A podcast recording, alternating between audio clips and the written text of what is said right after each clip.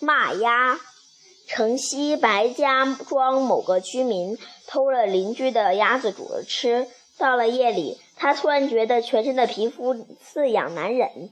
等到天亮一看，原原来浑身长出了毛茸茸的鸭毛，一碰就疼。这个人吓坏了，又苦于这种怪病找不到医医生可以可以医治。一天夜里，他做了一个梦，梦中有人告诉他。你的病是老天爷给你的惩罚，需要让施主痛骂你一顿，鸭毛才会脱落。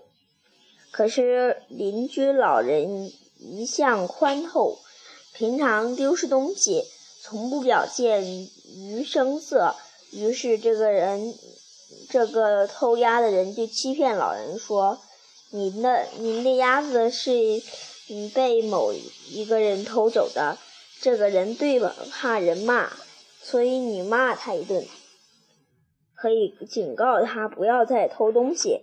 谁知老人听后却笑着说：“谁有闲气去骂那些恶人呢？”